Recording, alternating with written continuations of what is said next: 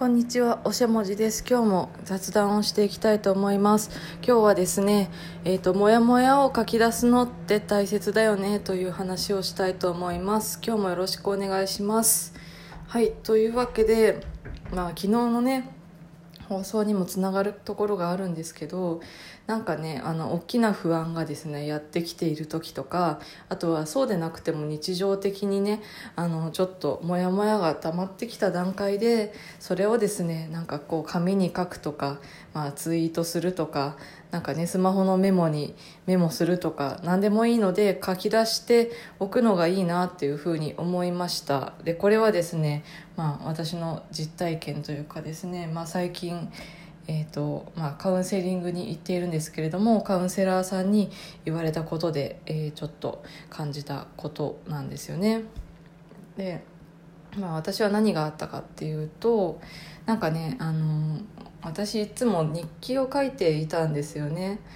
で、まあ、そんなに長い日記じゃないんですけどなんかこうその時感じたこととかあのこのラジオで喋る内容とかあと YouTube の内容のなんかネタとかをこうちょっとね箇条書きで書いていたりとかあとはねその時ちょっとモヤモヤしたことをこうちょっと箇条書きで書いているっていうような日記だったんですよね。でまあねうん。何にもなければ10分ぐらいで書き終わるものなんですけどたまにちょっとそのラジオのネタとかがわっと思いつくとまあね20分とかそのぐらいかけて書いていたんですけどちょっと最近とても忙しくてですねその日記を書く時間が取れなかったんですよね。でその結果ですねもうモヤモヤがですねどんどんどんどんねあの外に出さなかったので自分の中でこう膨らんでいってどんどんどんどん自分がネガティブな気持ちになっていくっていう風な状態になっていましたでそんな時にですね、まあ、カウンセラーさんにあの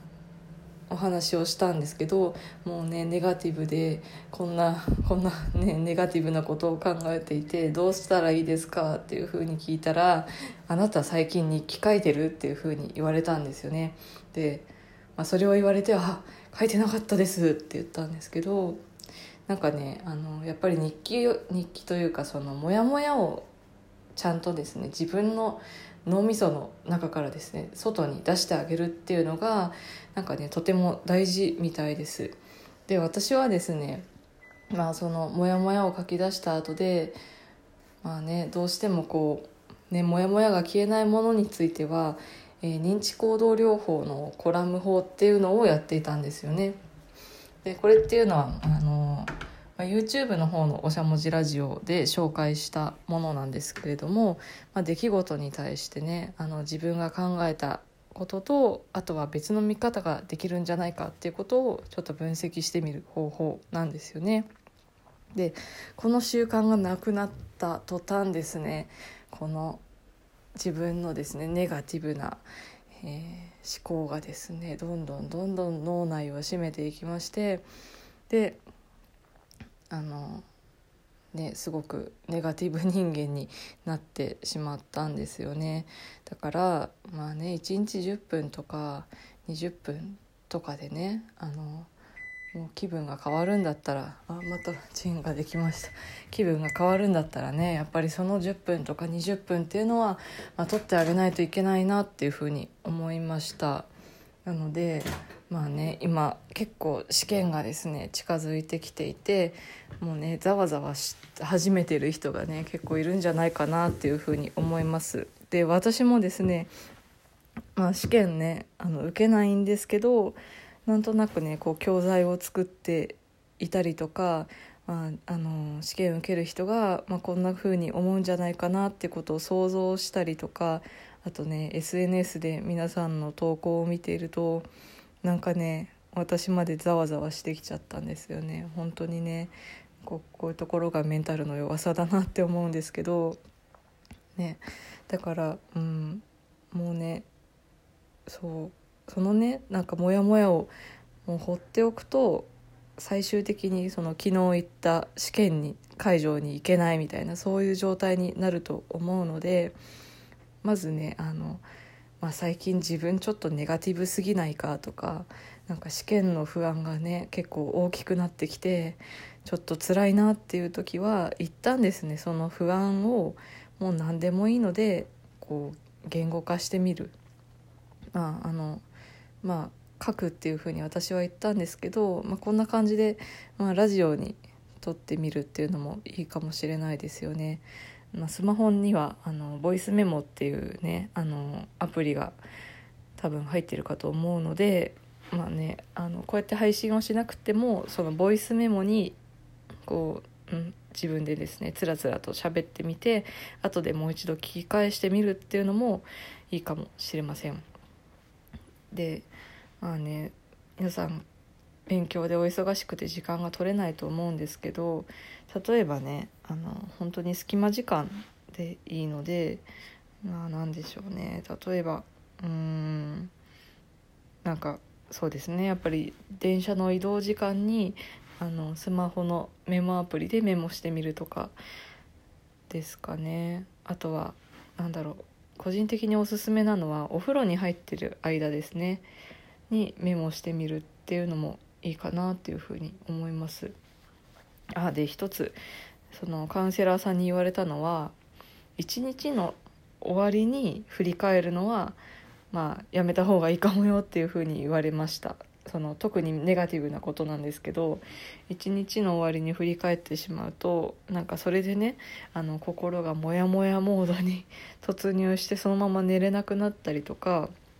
あとはねあの一日の終わりに悪いことを考えるとねその一日がすごい悪い日だったみたいな感じで認識しちゃうっていうことがあるみたいなのでまああの寝る前っていうのは避けていただいて、まあ、隙間時間を見つめ見つけて一旦その自分の中のモヤモヤを吐き出してみるっていうことを、ね、してみるといいのではないかなというふうに思います。はい。でそうですね、うん、これもですねあの昨日の不安を軽くする方法と一緒にですねまとめて YouTube にえー、YouTube ラジオとしてあげようかなっていうふうに思っています。うんそうですね。そうですねやっぱり、うん、これから先ねあの本番が結構近づいてきているのでもうここからはねあのもう設備の情報はもういいかなと思ってます。うん、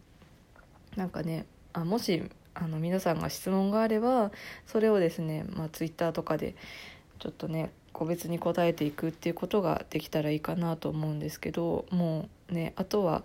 私の方からお伝えしたいことはその不安の軽くする方法とか、ね、自分の心の守り方ですよね。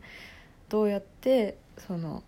まあ、自分を励まして当日自分の実力を100%出せるかっていうところがなんかねもう今からは重要になってくるのかなと思うので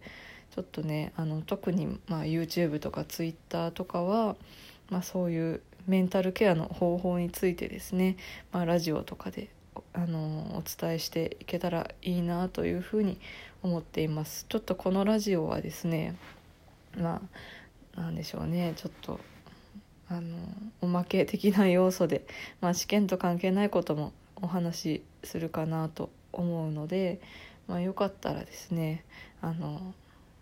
何かあのちょっと気晴らしがしたいよという方は聞いていただければいいのかなというふうに思います。